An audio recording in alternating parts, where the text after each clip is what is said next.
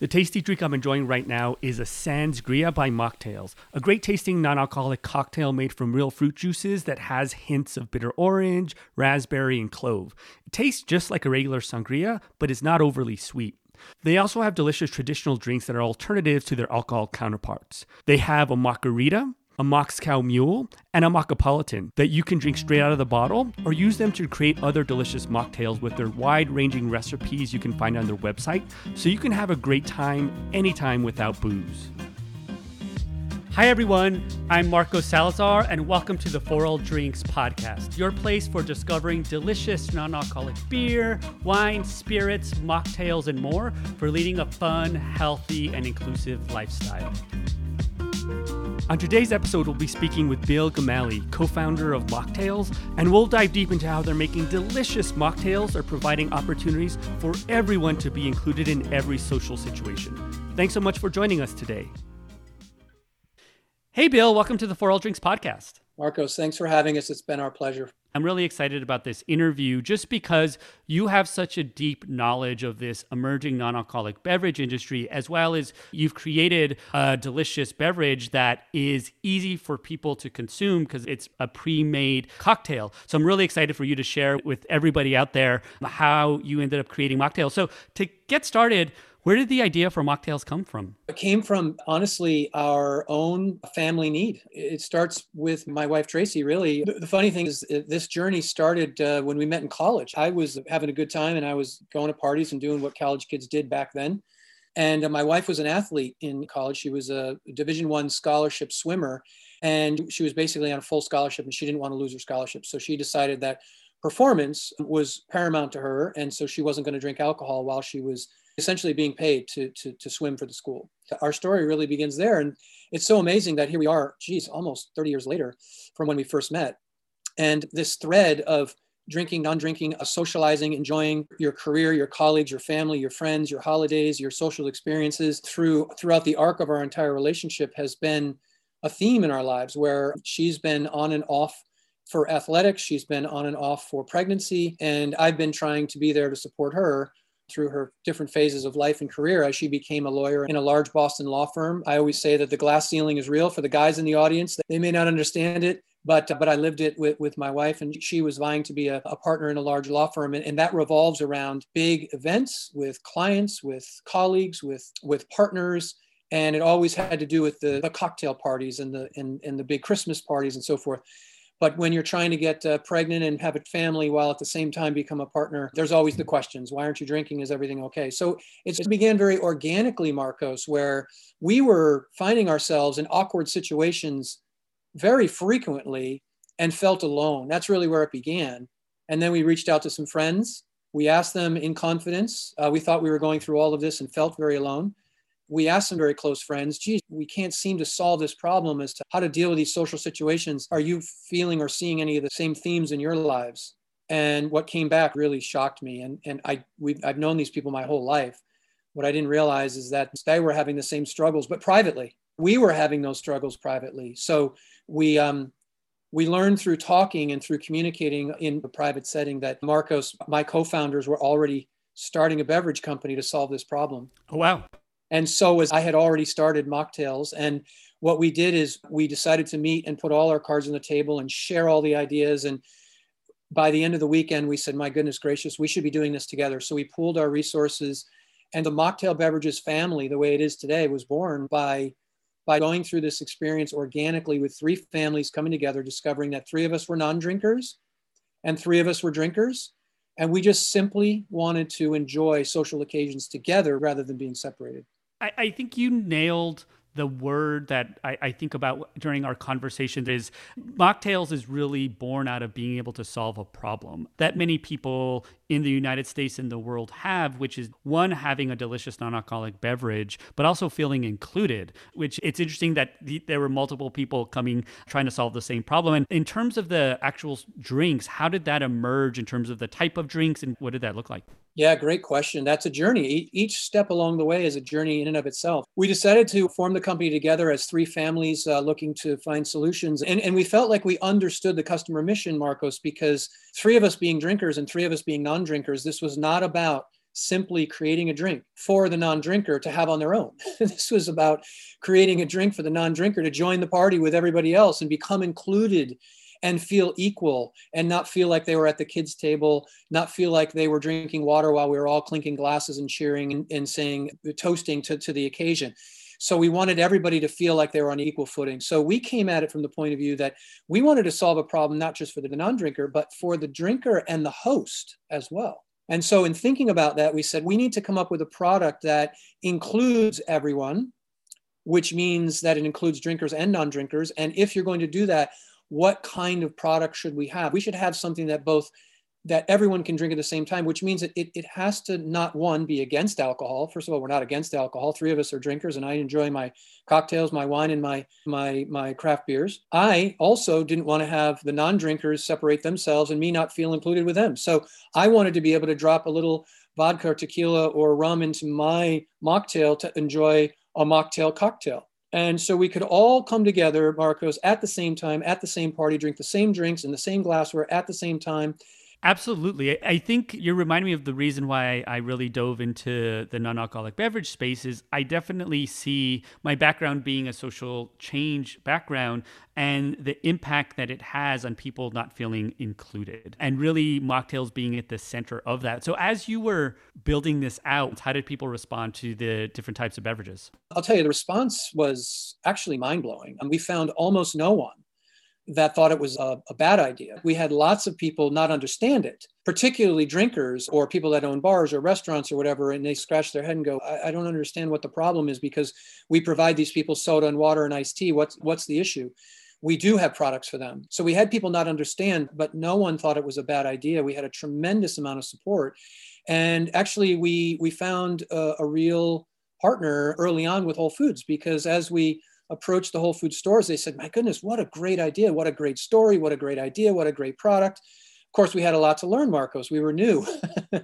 We had to learn about products and packaging and process and pricing and promotions. And we had to learn our way through that. But the response was incredible. We would go to trade shows and we would be the booths around us felt very lucky indeed, because we would have 600 people visiting our booth. And the booths around us would get the overflow and they'd be like, how in God's name do you have so many people coming to your booth? And we're like, we're not even sure ourselves, but it's obviously a big need out there. So we had tremendous, incredible response, a lot of support. And I think there was a lot of confusion. I think we created a great debate and a lot of confusion around, okay, great, it's a wonderful idea, but now how do you deliver this to the consumer? How do you deliver it in such a way that people understand it, that they can use it, that they can enjoy it? How do you get it to them in an economical way? How do you take advantage of the distribution systems? Because do you belong in soda? Do you belong in mixers? Do you belong in alcohol? Do you belong in beer and wine? Like, where the heck is this supposed to go? So we created a lot of conversation around it. And there was a lot of, not controversy, but debate, if you will, about how to do this. And I think that's where the hard work began. The hard work began peeling the onion around, we're not just a B2C company, meaning business to consumer. We're a B2B to B2C company, which means you have to, in order to reach the consumer, Marcos, you have to actually take care of each and every constituent along the way, including your importers and your distributors and your retailers and your hospitality partners. We had to take a step back in order to really solve the problem for the consumer. We had to make sure that each and every stakeholder along the way understood what we were delivering. So it's been a journey for sure, but we're so excited that now you're doing what you're doing and lots of other brands are coming on board. We have a full set in the category to offer consumers, to be a complete solution depending on the occasions that they might be having. So these are indeed really exciting times in what is currently called the no and low industry, but we're also working with that, with you as well, about how do we define this category for the consumer as well, because we're very mindful and we want to be very positive about the change and the evolution. And I think you're touching on such an important point of consumers. There's so many consumers that don't drink alcohol for a variety of reasons, but for so long, there hasn't been any innovation within that category. And now it's happening in the past couple years in the US, but consumers are still having to navigate that, both in terms of what are these products? What do they taste like? Do they taste like alcoholic products? What's the point is a very common thing. And then also what you point out, where does it sit in the stores? consumers. So how are you educating consumers and when you talk about mocktails and your particular product? First of all, we go through all this technical stuff, right? We have to produce, we have to put it on shelf, or we have to get it into hospitality, and we have to deal with distributors. And we get lost in all of the aspects of the business, in the sense that you have to realize that this is just about delivering a better experience to consumers. So the first thing we talk about is just experience. We try to talk about, let's put you back into an adult social framework so that you can enjoy yourself just like everyone else and just have fun.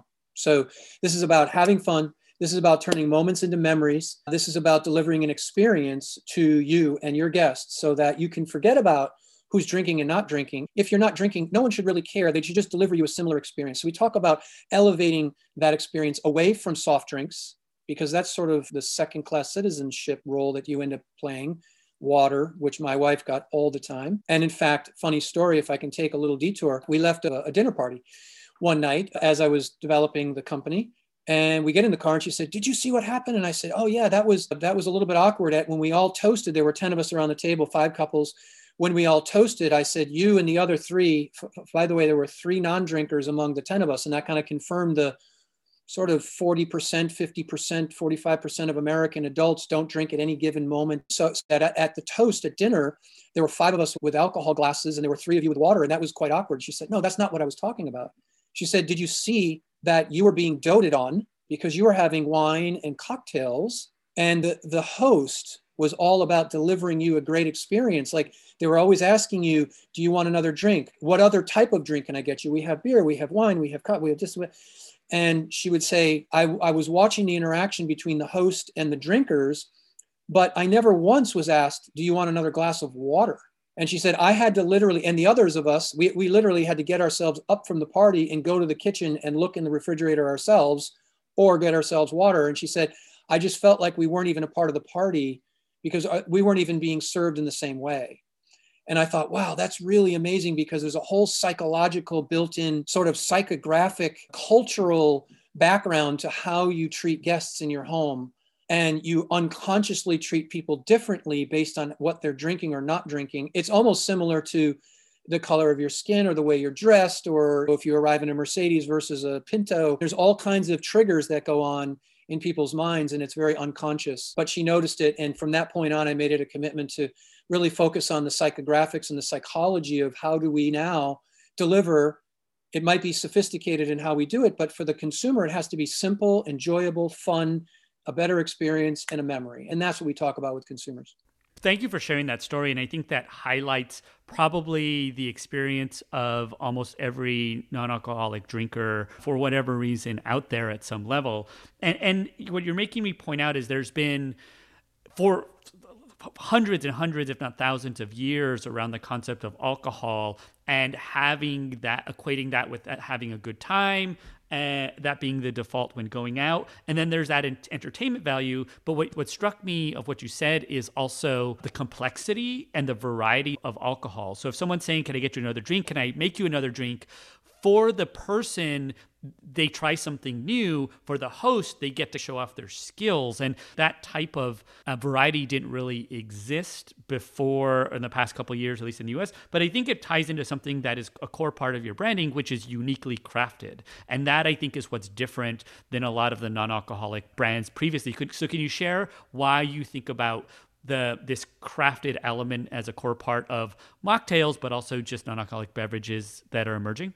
Yeah, so it's super important that consumers understand and appreciate what the industry is doing for the consumer base. Are there going to be products that come out there and put sugar water in a bottle and try some slick marketing and try to fool the consumer? There will be, for sure. But largely, I think almost unanimously, the founders like me in this business, we are really trying to deliver something special to the consumer that they can really enjoy and really grasp and really separate themselves from the old sort of soft drinks and waters and let's say iced teas and lemonades that they're used to getting. And the godforsaken go-to was, yeah, I'll have a cranberry seltzer. Who wants that anymore, Marcos, really? In order to deliver that on that experience, we noticed there was a chasm. It wasn't just a gap. It was the Grand Canyon between how the alcohol companies use their techniques and their heritage and their the way things are sourced and the ingredients are grown and the way that they take so much care and beautiful, just ultimately creating these gorgeous, beautiful products for us to experience. And then you look across the Great Divide over the Grand Canyon and you look on the other bank and you go, okay, we've got soda, water, iced tea, lemonade, and they're basically squirting sugar water in a bottle and giving it to you. And you're supposed to accept that as okay. And so what we did is we said, why is it too hard? Even we put it in our story. Is it too much to ask to have somebody come up with a really thoughtful, carefully crafted, carefully made drink that someone can enjoy that doesn't have alcohol in it? Is it really that hard? By the way, it is, because it turns out the alcohol is a preservative that makes the product not only cheaper to make, but to preserve. We have to work with the consumer to get them to understand that you need to understand that these products are not only carefully crafted and made, but they're made at great expense. And alcohol is actually a very inexpensive product to make, not an expensive product to make. So the consumer has this idea and the trade has this idea that alcohol products should be priced up here, non-alcohol products should be priced down here. When if you're going to produce a carefully crafted product, it's actually the cost of producing is like that. It actually is more expensive. So we have to drive through the idea that these are premium, they're craft, and they're very special indeed. And so when we did the research and we wanted to commit to this process, Marcos, we decided that we were going to deliver something that was more like beautiful alcoholic beverage experience. The only difference was there was no alcohol in the glass. So can you share a little bit more about the flavor profile of mocktails and all the drinks that you end up producing? Yeah, definitely. So when we decided to do cocktails, we looked around the world. Again, we're a very globally minded organization. We didn't just focus only on the US. We said, let's look around the world and let's learn from what's out there and let's understand what some of the most popular flavors are, the most loved and beloved drink combinations, and let's come up with a range. That's a very European word, but let's come up with a set of products that reflect different styles, different flavors, different occasions, different seasons, different glassware, and that might pair with different alcohols depending on what you're trying to accomplish. And we came up with an initial set of 5 and we settled on 4. Our products are a margarita, which we call a Mockarita, a cosmopolitan, which we call a Mockapolitan, a sangria, which we call a Sansgria from the French word sans, which means without, and then a Moscow Mule, or a Mockscow Mule. And the reason we settled on those is because there's 4 different flavors, 4 different colors, 4 different glasswares, and each of them pair with food differently, and they also pair with non-alcoholic spirits or spirits differently. So we felt like we could have a complete range, and the idea was if we had a complete range, that we felt strongly that when we come to market, we wanted to serve all consumers. We wanted to complete the mission of inclusivity, so that it would be very rare that any individual would try all 4 and not like one of them. So there's different variation of sour and sweetness and sophistication and pairing. And again, if you're a 30-something female and you enjoyed your Cosmos, but you're pregnant, you've got your answer. But if you're a 50-something, year old guy and you like the whiskey sour, but you're not drinking anymore, well, we've got an answer for that too. And so It transcends age, gender, geography, glassware, occasions, and so we wanted to have a complete set that everybody could find something that they enjoyed. And right now, what's very exciting is our first 4 flavors, which have been out there for a little while. We're actually starting on our new set of new product development, which is expanding beyond what we're calling sort of our traditional flavors, and we're going into some new, really cool stuff that not only expands the range, but gets into totally brand new territory. So it's very exciting for us right now. And that will further extend that inclusivity beyond the kind of the fruit-based cocktails, if you will.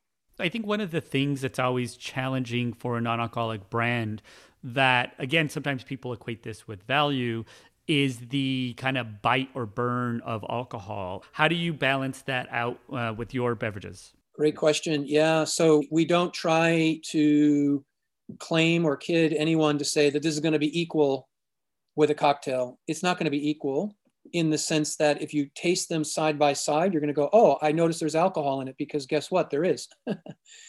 So what you're trying to do, though, is you're trying to create an equal experience while you're not drinking. So very rarely will you have someone have, let me have a Cosmopolitan with alcohol and then a moment later sip a Mockapolitan without alcohol. What you're trying to do is you're trying to balance them out. You're trying to moderate. Maybe you're one night on, one night off, or maybe you've decided you're going to quit altogether.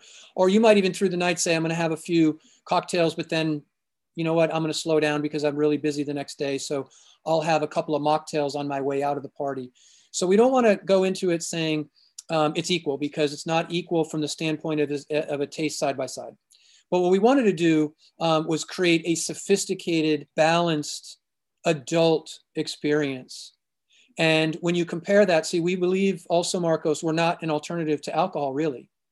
We are actually an alternative to the alternatives. We wanted to upgrade that experience. So we came at it from the point of view of working with one of the world's most talented mixologists, a woman by the name of Ezra Starr. Anyone listening, look her up. She is an incredibly talented person, but also an incredible human being. She tried our beverages and said, my goodness, what you've accomplished here is absolutely mind-boggling. But what I want to help you do is get some more balance.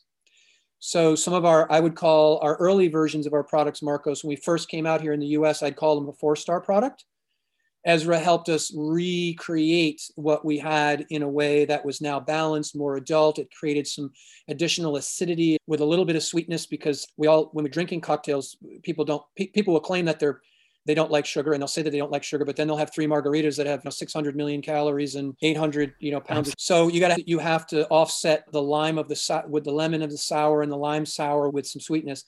But what she created was a really nice balanced cocktail experience, but without the alcohol. So that's really what we were trying to do. And we feel like we've accomplished that. And some wonderful news, actually, I'm glad we're talking today, because last week we actually won 3 awards at one of the large spirit competitions. In the no and low category against about 110 products, we took 3 of the 14 medals that were available. So we were pretty proud of that.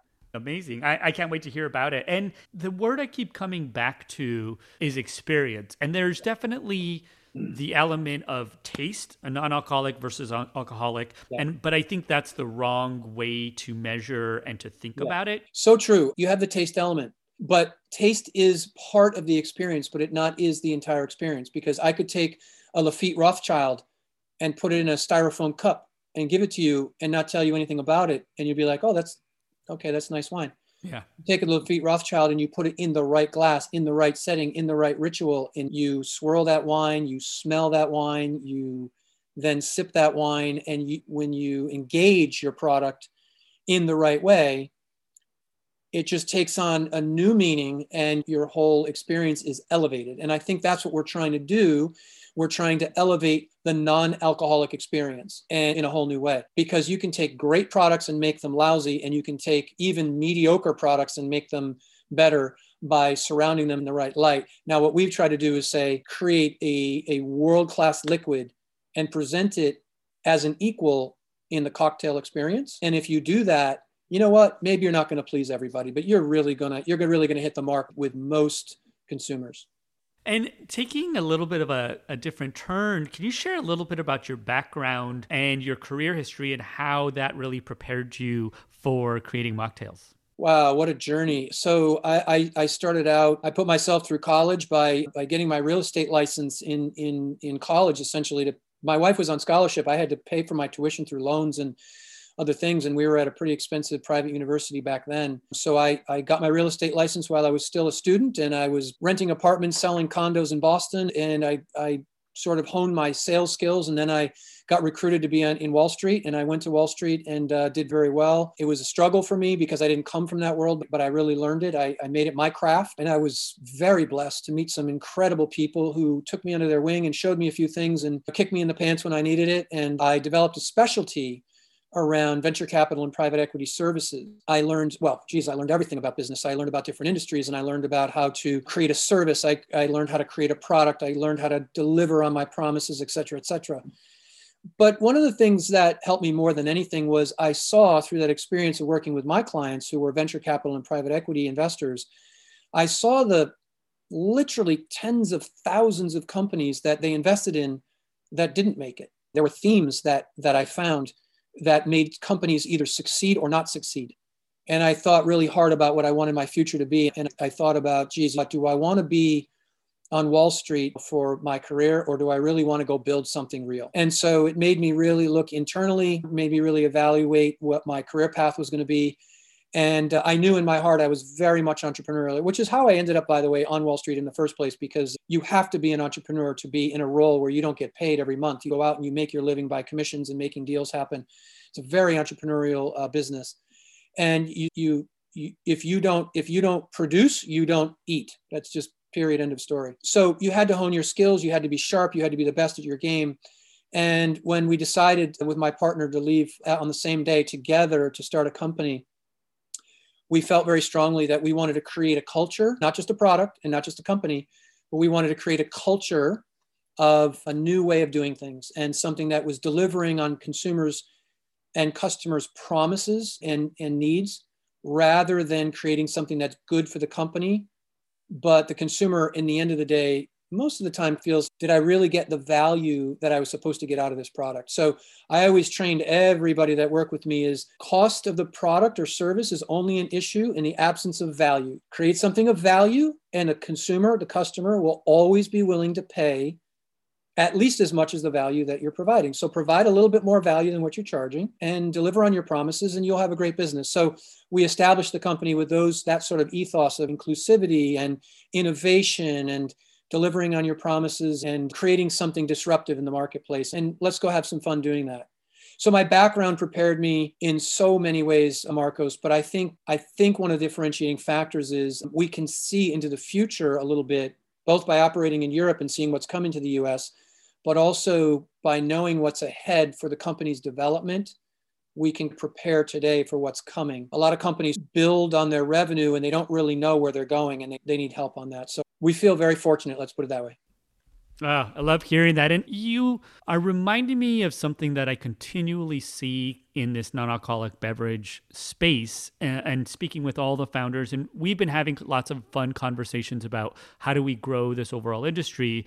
And the people that have come into the space and started companies all come in with a high level of intentionality, with purpose at the center, thinking about a company not just as selling a product, but really improving people's lives. And also, I think the thing you pointed out that was really cool was thinking about culture and what's the type of company that you want to build, not only to sell a product, but treat employees and the type of culture we want internally. And that's been really fun to see. Where do you see, and you have from a unique perspective, especially as you pointed out from operating in Europe, where do you see the non-alcoholic beverage industry heading in the US in the next few years? So thank you for that. That was a great question before. And I just wanted to follow up on that to sum it up.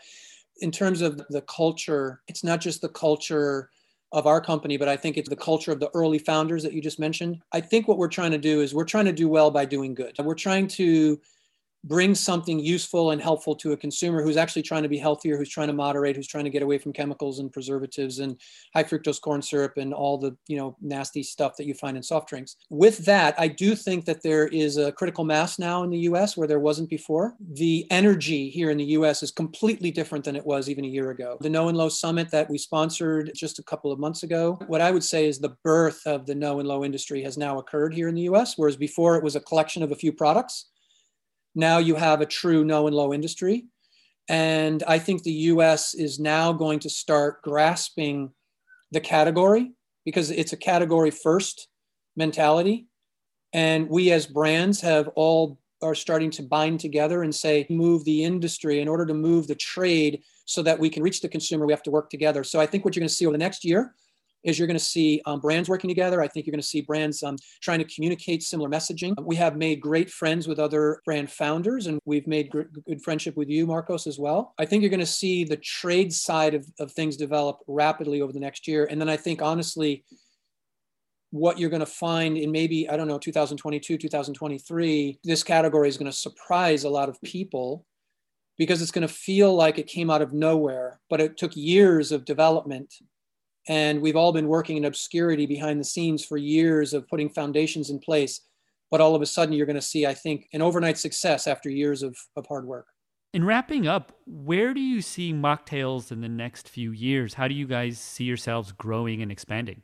So we view ourselves as a global product. We're made in the UK and imported into the US, even though our original founders are here in the US. We actually searched the globe for the absolute best ingredients, the absolute best production process, the absolute best product that we could provide, because it wasn't about us. It wasn't about even our company, and it wasn't even about our employees, because we felt like if we could deliver the promise to the consumer, then we as a company and we as the employees and we as a solution, we'll succeed. And so we had to we're absolutely customer obsessed. And to be customer obsessed, the old saying is you have to think globally, but act locally. So we started to think globally. And so I think what we'll hopefully find is that we're growing as the consumer, as the global consumer psychographic mindset has moved from consumerism to mindfulness. In all categories, not just drinking, but in pollution and in clean water and environment and the vegan and plant-based movement. And there's so many other corollaries as to how the global psychographic mindful movement has created opportunities in lots of different verticals. But I think what we'll see in the drinks industry is that this business will become, I've been told and I agree, that the non-alcoholic adult drink space, whatever you want to call it, the mindful drinking set, is probably among the fastest growing FMCG categories that the US and other countries will experience over the next 10 years. We'll be a part of that, and hopefully we'll be one of the leaders in that. And I just think that when we look back 10 years from now, Marcos, together with you, because you're a part of this industry as well, we're going to look back and go, wow, we actually built that. We actually did that. So I see us growing in the US, but I also see us growing in other markets around the world and becoming a global brand. And hopefully you'll see, if you travel to the UK or if you travel to the Gulf or you travel to maybe Asia, you'll actually see our products in other markets as well. Thank you so much, Bill, for taking the time to share your amazing story, all the hard work, not only in building Mocktails, but also building key infrastructure to help grow the non-alcoholic beverage movement. Thank you so much, Marcos. It's been a pleasure. Thanks so much for joining us today. I hope you were inspired by Bill's story, all the insights he gave into the non-alcoholic beverage industry, and I hope you get a chance to try his delicious mocktails. If you're subscribed to the show, thanks for being part of the For All Drinks community. I'd be super grateful if you can take a moment to leave me a rating if you enjoyed this episode and the podcast. If you're not a subscriber yet, be sure to subscribe to this and all the other episodes of the podcast to start discovering more delicious non-alcoholic drinks. Lastly, visit foralldrinks.com for show notes to this episode and sign up for our newsletter to get the latest non-alcoholic beverage news, special giveaways, discounts, and more. Here's to drinking healthy, inclusively, and different. See you all next week.